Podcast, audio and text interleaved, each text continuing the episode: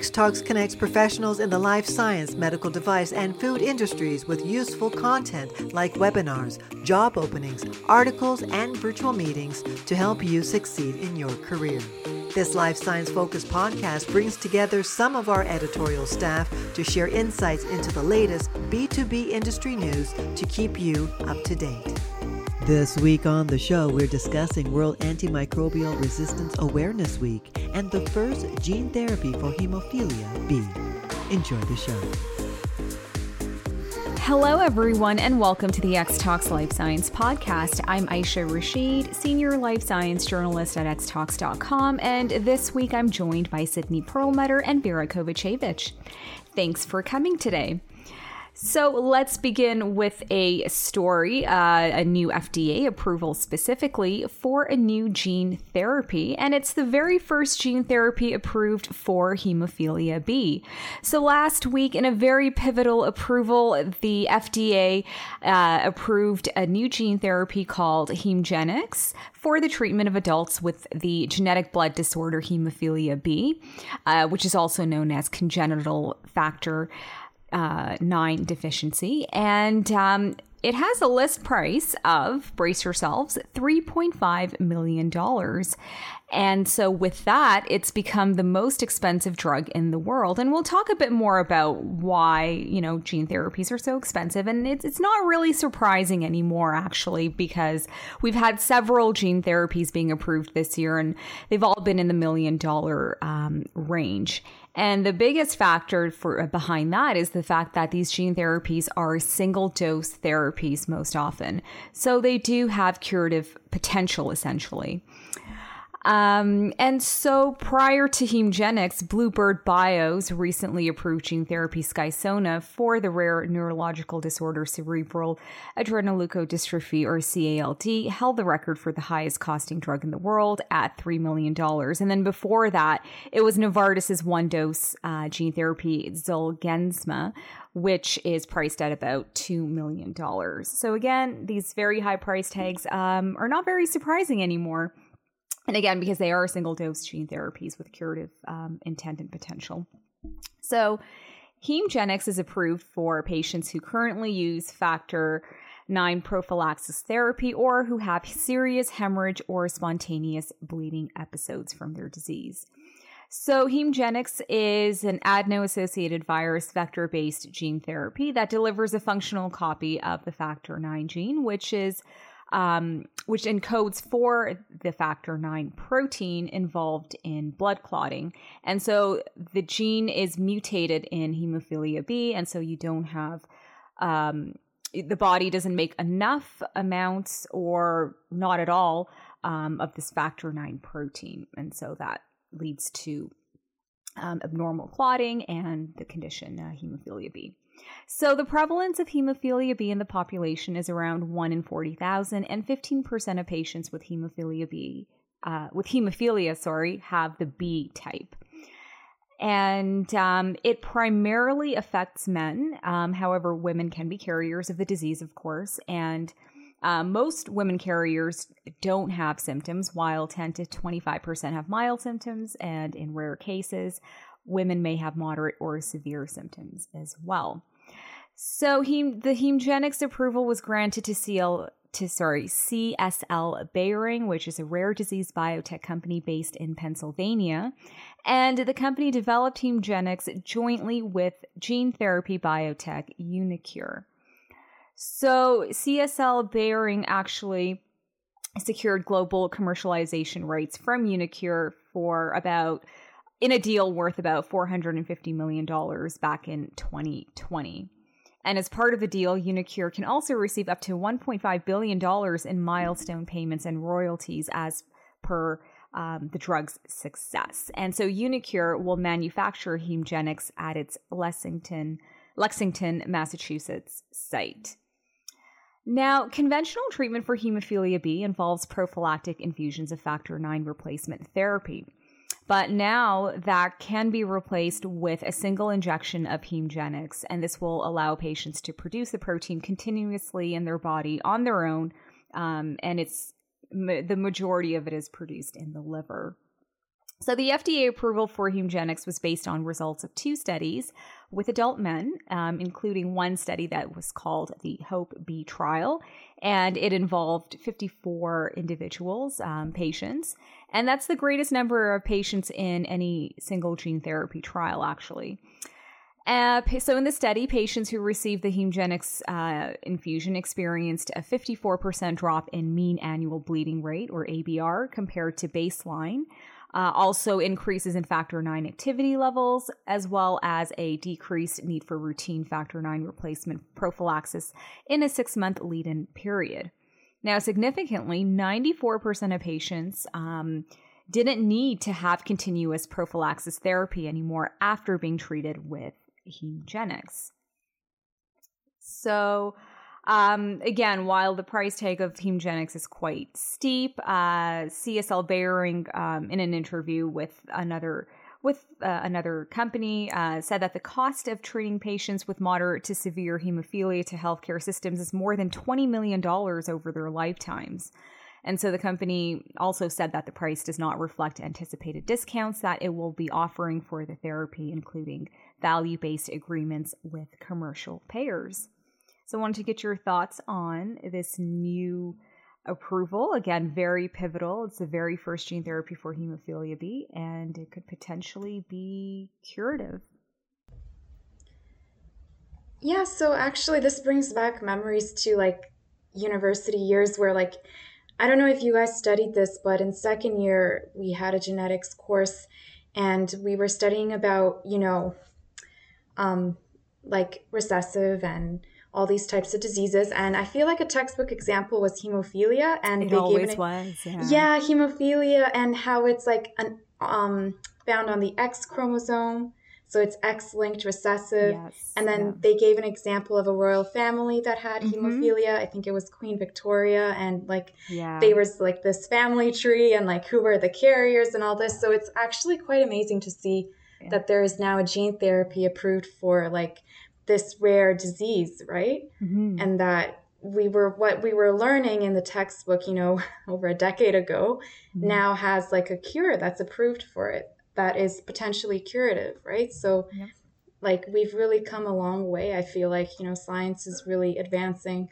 But anyways, that was a bit off topic. It's completely on topic, actually. I do think it was hemophilia B because it was like the more rare and that, right. And the X-linked one. Yeah. So I think it was hemophilia B was that textbook example. But you're right. A lot of royal bloodlines, they did like, I think, Queen Victoria was an example. Carrier. Exactly. They did have it in their family. So yeah. And because it's X-linked, it's found on the X chromosome. The symptoms appear more often in men, because we know that women have like 2 copies of the X chromosome, whereas men only have one. So if men have hemophilia B, that's why they mostly show symptoms. Exactly. But yeah, I can't believe there's now a gene therapy approved to treat this disease. It just shows that hopefully in the future, many of these like genetic disorders will be curable with gene therapy. And, they're developing gene therapy like every year. There's some new technique for gene editing that could show promise to be used in therapeutics. Yeah, and it's just getting better and better as I know there were a lot of obstacles in terms of getting gene therapies into humans, right? And there are still a couple of issues here and there, of course, but I think the kinks are definitely being worked out, and we've come a long way since the early days, the early proof of concept days, for sure. So prior to this gene therapy, what were some of the treatments for hemophilia, if there were any? Yeah, so basically people would get infusions of the missing or deficient protein that they were missing. So in this case, it's a deficiency in factor IX. So this is a protein involved in blood clotting.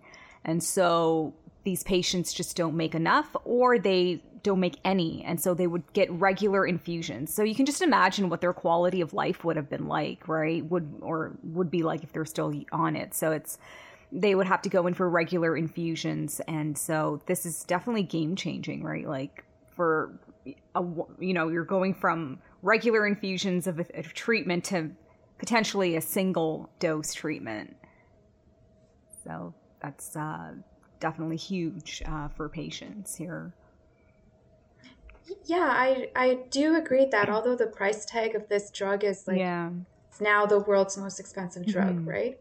Even though it's super high, they do have a point that in the long run, it will potentially pay off. Yeah, definitely. I didn't know Sydney, you asked what is the treatment, and the treatment cost of these regular infusions over a person's lifetime could be more than $20 million. Not just the infusions, but all of the other supportive care and everything. The cost to the healthcare system would be more than $20 million, and so that came as a surprise to me. So in comparison, seems like this $3.5 million is definitely a better deal.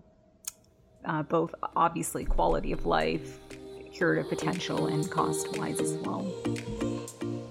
All right, let's move on to our next story. And this is pertaining to World Antimicrobial Resistance Week. And so last week marked WAAW, again, which is World Antimicrobial Resistance Awareness Week. And the theme of this year's event was Preventing AMR Together.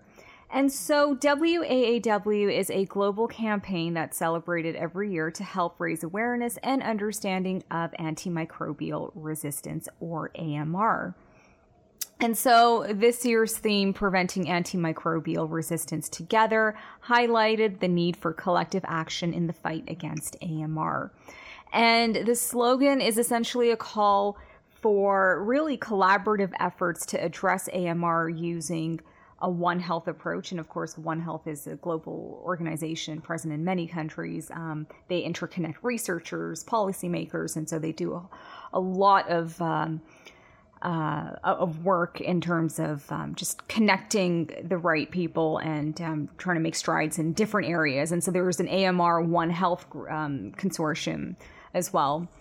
So WAAW Week is led by the Food and Agriculture Organization of the United Nations, the World Organization for Animal Health, and as well as the World Health Organization. So the WHO actually, I think, spearheads this initiative. And again, the goal is to encourage best practices among the public, One Health stakeholders, and policymakers to address the issue of AMR. Now, in 2021, last year, so the WHO identified AMR as one of the top 10 global public health threats facing humanity. So that is huge. And AMR is often called the silent pandemic, as it has the potential to affect both human and animal well-being, the environment, food safety, as well as economic growth and development. Now, according to the WHO, the silent pandemic of AMR leads to at least 1.3 million human deaths every year. And I don't know what the numbers are for animal deaths, but I would imagine it would be closer, if not even greater than, I think actually it would be a lot greater than the number of human deaths every year. So there are several strains of bacteria that have developed resistance to different types of antibiotics, and the top ones include MRSA, methicillin-resistant Staphylococcus aureus, as well as C. difficile, and the bacteria that causes multidrug-resistant tuberculosis as well. And the number of resistant strains is growing. And so to learn more about AMR and WAAW, I actually got to speak with some experts in the field of AMR, namely Jessica Blavignac, who's the Director of Scientific and Medical Affairs at Biomedia Canada, which is a global diagnostic solutions company. And I also spoke to Janelle Jimenez from One Health, where she manages the AMR One Health Consortium, which involves individuals doing AMR research in Alberta, Canada. So it was really great to speak with them and interview them to learn more about AMR, AMR both locally and globally, and just to see what the state of affairs is and what we need to do collectively in order to combat AMR. So in speaking with these experts, I actually got to learn that in Canada alone, 26% of infections are resistant to antibiotics that have been traditionally used to treat them. And that's like, that was very surprising and shocking to me. I didn't anticipate that that would be such a high percentage. And the health and economic implications of this are even more staggering. So Jessica Blavignac, when I spoke to her, said that if trends continue by 2050, this could cause up to 15 deaths per day. And then economically, it could be a loss of $1.4 billion to the healthcare system, and also translate to a $396 billion loss in GDP. And so she said that this is alarming, because if this is the state of affairs in a high-income country like Canada, then if you transpose that to a country that has less resources, the impact you can imagine will be far more detrimental. And then, I just want to get into also some of the causes of antimicrobial resistance as well. And I learned a lot from both Jessica and Janelle. And of course, the topmost issue is the overuse of antibiotics in recent years. So that's been one of the primary contributors to AMR. But in addition to that, there are a number of other factors as well. And so the list includes things like, of course, antibiotic use in animals as well, in animal agriculture, a lack of or insufficient infection control measures, such as basic things like hand washing and hand hygiene. And although, of course, COVID definitely helps to bring more awareness to the importance of good hand hygiene. Another factor is transport of animals, food, and other products globally, because we're so globally interconnected. And so these items can carry pathogens. And if you have resistant pathogens, then those can be transferred from place to place very easily because of our global interconnectivity. Also, the absence of uniform infectious disease surveillance programs across different regions. So this is a problem because there isn't a uniform program in every region, in every country, much less. So our system of infectious disease surveillance in Canada might be different from, let's say, a country in Asia or in West Africa. And so that disconnect in terms of not having that uniformity in surveillance can also translate obviously into coordinated action and response to infectious disease outbreaks as well. So because each country, each region has different programs or a lack thereof, that also makes it hard to track outbreaks when they do happen and then to have a coordinated global response to that. So the overuse, again, of antimicrobials, antibiotics, of course, promotes resistance and can lead to the evolution of superbugs. And so the worry is that if enough of these superbugs arise, or if they develop multi-drug resistance, so resistance to multiple different antibiotics, the current antibiotics that we have may not be effective against them. And although antibiotic research is a huge field, and there's so many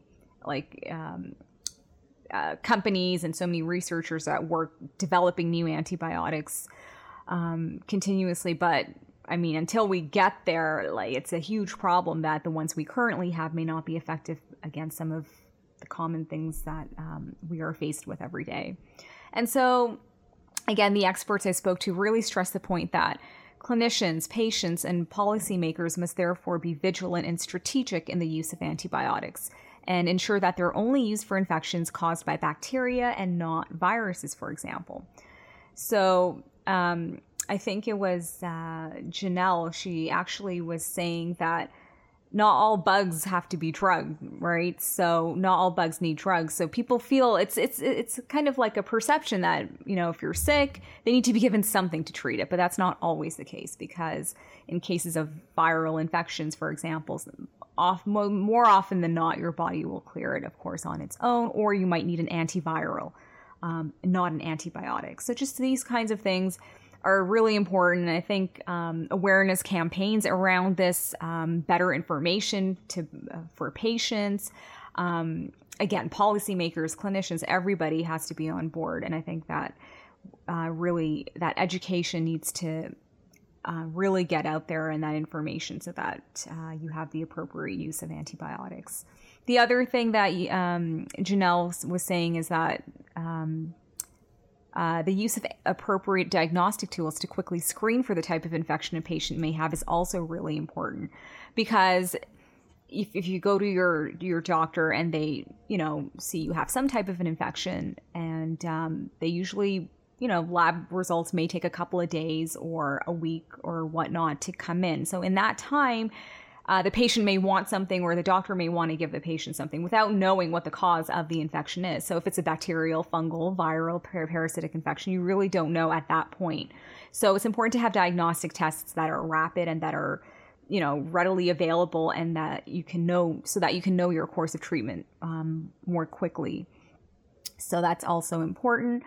Going into some of the other factors, the use of antibiotics in animal agriculture. So this is a topic of a pretty hot topic. I think the experts were saying, Janelle was saying that, we're so quick to say, oh, well, we're overusing antibiotics in animals. But, the conversation has to be more nuanced, because there are ethical issues with not treating sick animals, right? You can't just leave animals sick and not give them anything to help them. So that's a huge ethical concern. And so, again, that requires a lot more conversation around how animal agriculture is conducted.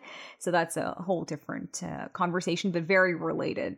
And of course, the environment and agriculture are so interconnected. So any antibiotics that are used in animal agriculture, that will end up in the environment, in wastewater, of course, wastewater coming from hospitals as well, biopharma production, and all of that. So really, it's our environments are so interconnected with what we do in our daily lives, of course. So there's no way around that, but to just be more vigilant and come up with strategies to make sure that antibiotics and don't get into our environments and our systems.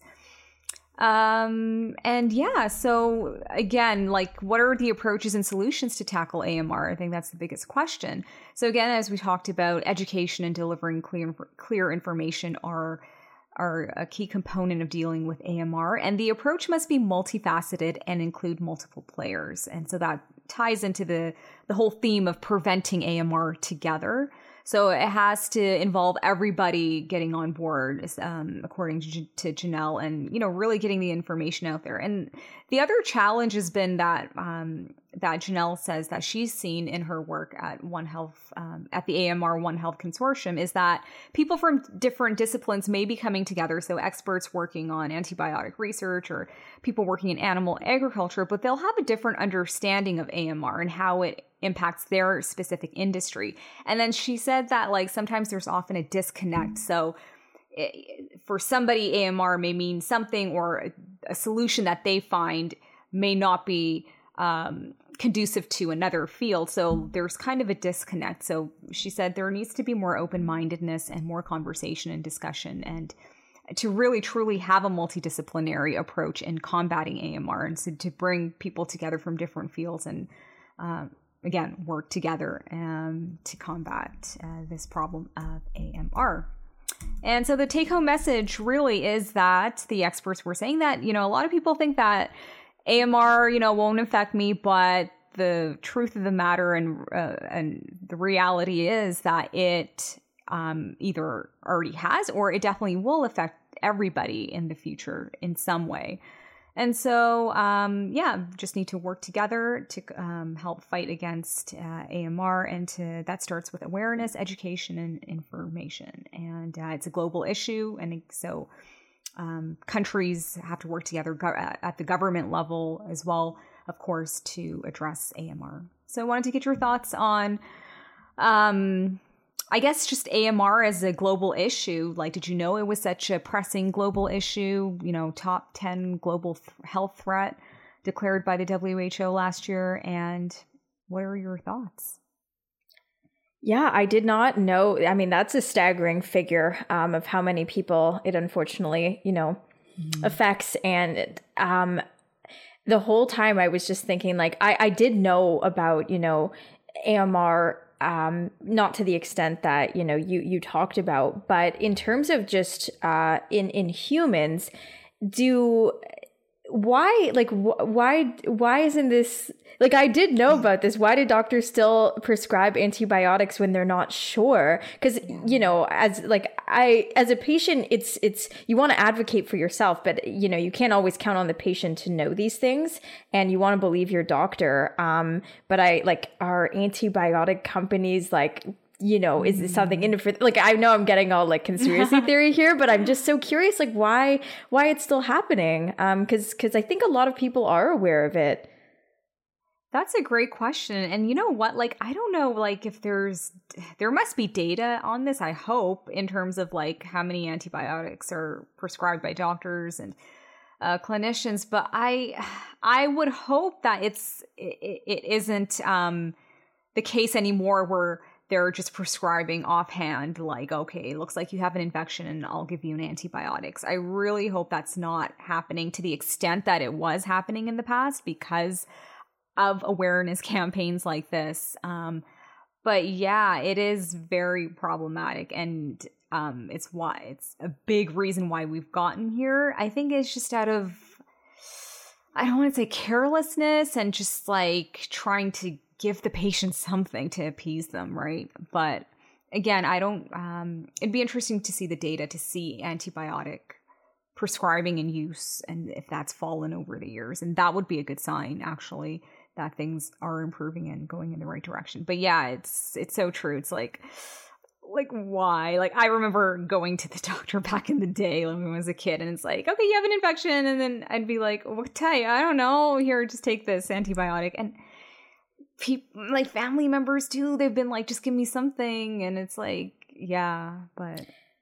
And as you were talking about that, I also thought, like, this isn't just a singular problem that I feel like, you know, just appeasing a patient or trying to move on to the next person is like, that's just a problem with the broader medical, you know, system as a whole. Just like, all right, next. Yeah. And it seemed like, you know, the easy solution. But yeah, it's kind of upsetting that's what it was, and probably still is in many cases. But this, I mean, I also didn't know about, you know, how horribly it affects animals as well. And treating them is obviously such a different, like, ethical dilemma than treating humans, but they should absolutely still be treated too. I just feel like there's not as much care about animals, you know, well-being, because they can't tell you or go to the doctor themselves. And I don't know, you know, how often they're testing animals for certain things. So it seems like a whole other separate but similar issue to tackle. Like you were saying, it's got to be multifaceted. Yeah. Absolutely. And with animal agriculture, I'm wondering if it's the same thing. It's like, are they just throwing antibiotics at animals when, let's say, they might have a parasitic infection, or maybe they have a viral infection, and they're like, all right, we'll just give them antibiotics for that too. So are they testing them regularly? And we don't know. So like, it's the same problem.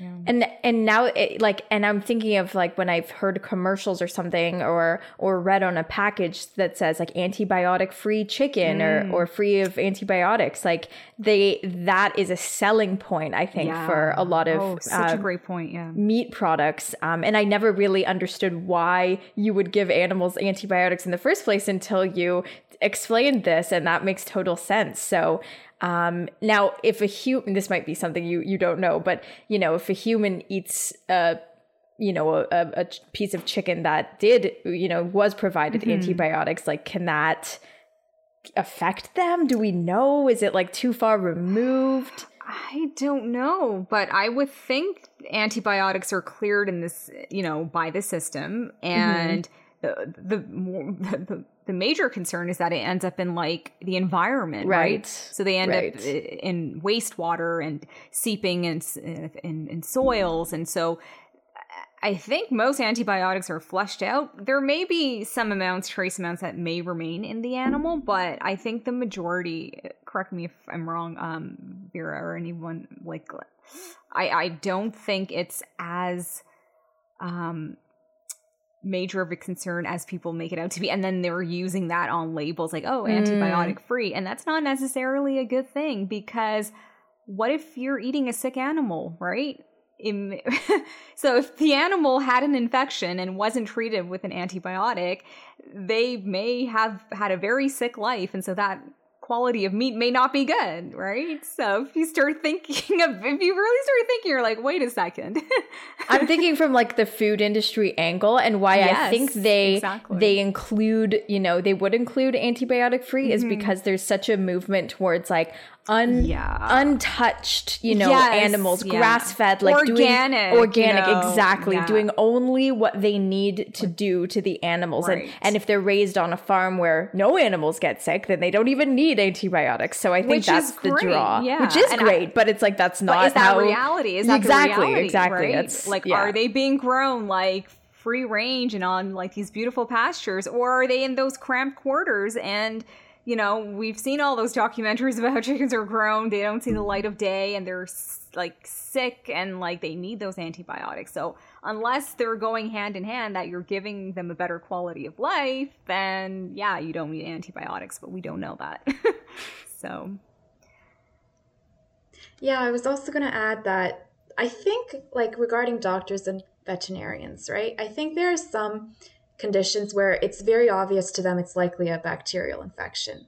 Like they've seen things hundreds of times, and that is true. I do think when they give an antibiotic without doing tests, I do think that they're almost 100% sure it's bacterial, because they see things and there are indications. It could be looks like a pus or like some bacteria's there. Sometimes it's kind of like, this is bacteria, right? And they know it. But in my experience, I do feel like doctors are very hesitant to give antibiotics these days this reason. Yeah. Yes. Yeah. And like, for example, even if you have a sore throat, they won't give you an antibiotic until they test you for strep throat, for example. So in my experience, I do feel like today, the doctors and vets, they're very, very cautious about like the overuse or misuse of antibiotics. I do think when they do prescribe it, it's either they've done the testing or they're like fairly certain it's caused by bacteria. So I do think like today in the medical community, there's so much more like caution and like awareness about this than there used to be probably 20 years ago. Definitely. So, and it's and when they do give antibiotics, they're also very careful to tell patients or finish your course. Yeah, that's the other thing. Yeah.